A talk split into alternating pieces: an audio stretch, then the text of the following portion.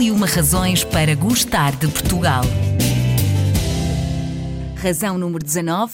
A ciência. Deriva do latim e significa conhecimento. A ciência nasceu como uma tentativa de descobrir respostas para as grandes questões do ser humano, como, por exemplo, de que é feito o mundo, qual é o segredo da vida e como chegamos até aqui.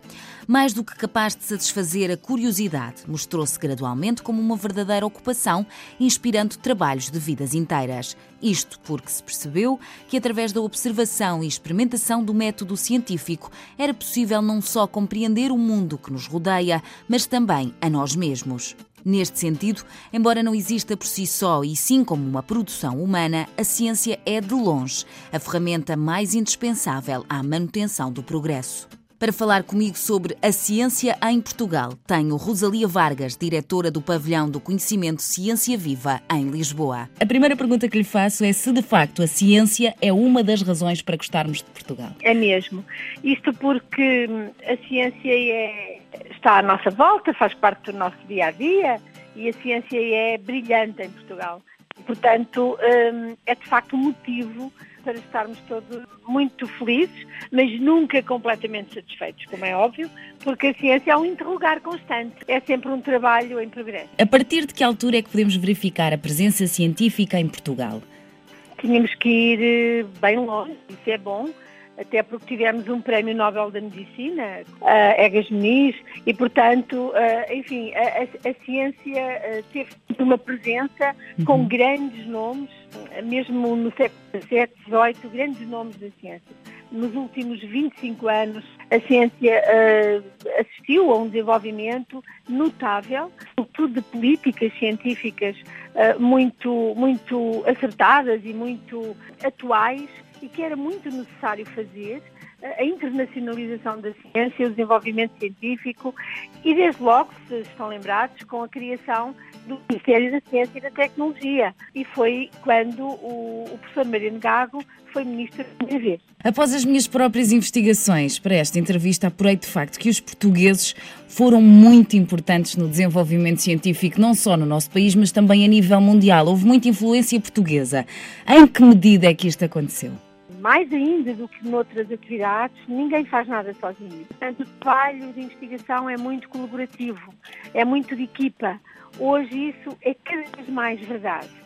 E isso faz-se em conjunto com grandes laboratórios de investigação, grandes grupos de, de, investigação que estão espalhados pelo mundo. E os portugueses estão presentes nesses grandes grupos e fazem essas equipas. E isso é notório até pelos prémios que recebem a nível internacional, uhum. pelos grupos de muitos investigadores jovens que estão uh, em todo o mundo e que estão até organizados em associações, uh, como em França, a Agraf, ou, ou o PARSUC, ou a PAPS, isto são associações de jovens investigadores no estrangeiro, uhum.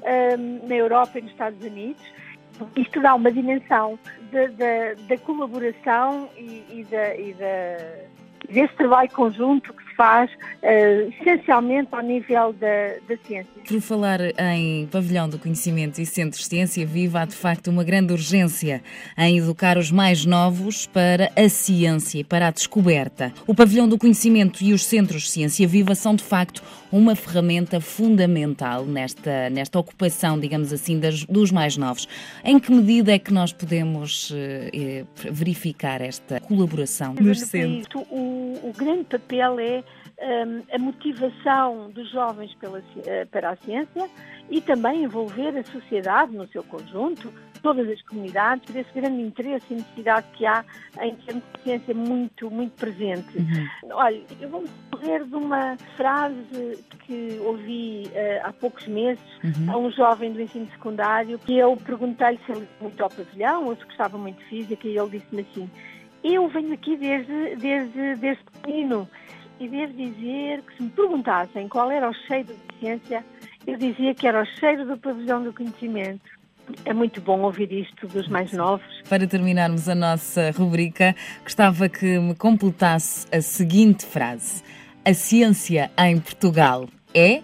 É um tesouro. A ciência em Portugal teve um papel fundamental na descoberta de várias teorias que nos revelaram o mundo como hoje o conhecemos. Dois terços do mundo foram descobertos por portugueses. Com uma sede crescente de descoberta e conhecimento, exploramos o desconhecido, levantamos velas nas nossas caravelas, inventamos instrumentos de navegação, entre muitos outros feitos. Em áreas como a saúde, a inovação, tecnologias, engenharia física, química, ambiente, etc. Há quem diga que descredibilizamos o papel dos cientistas portugueses, mas por nós, a ciência é de facto mais uma das razões de orgulho no que é nosso, mais uma das razões para gostarmos de Portugal.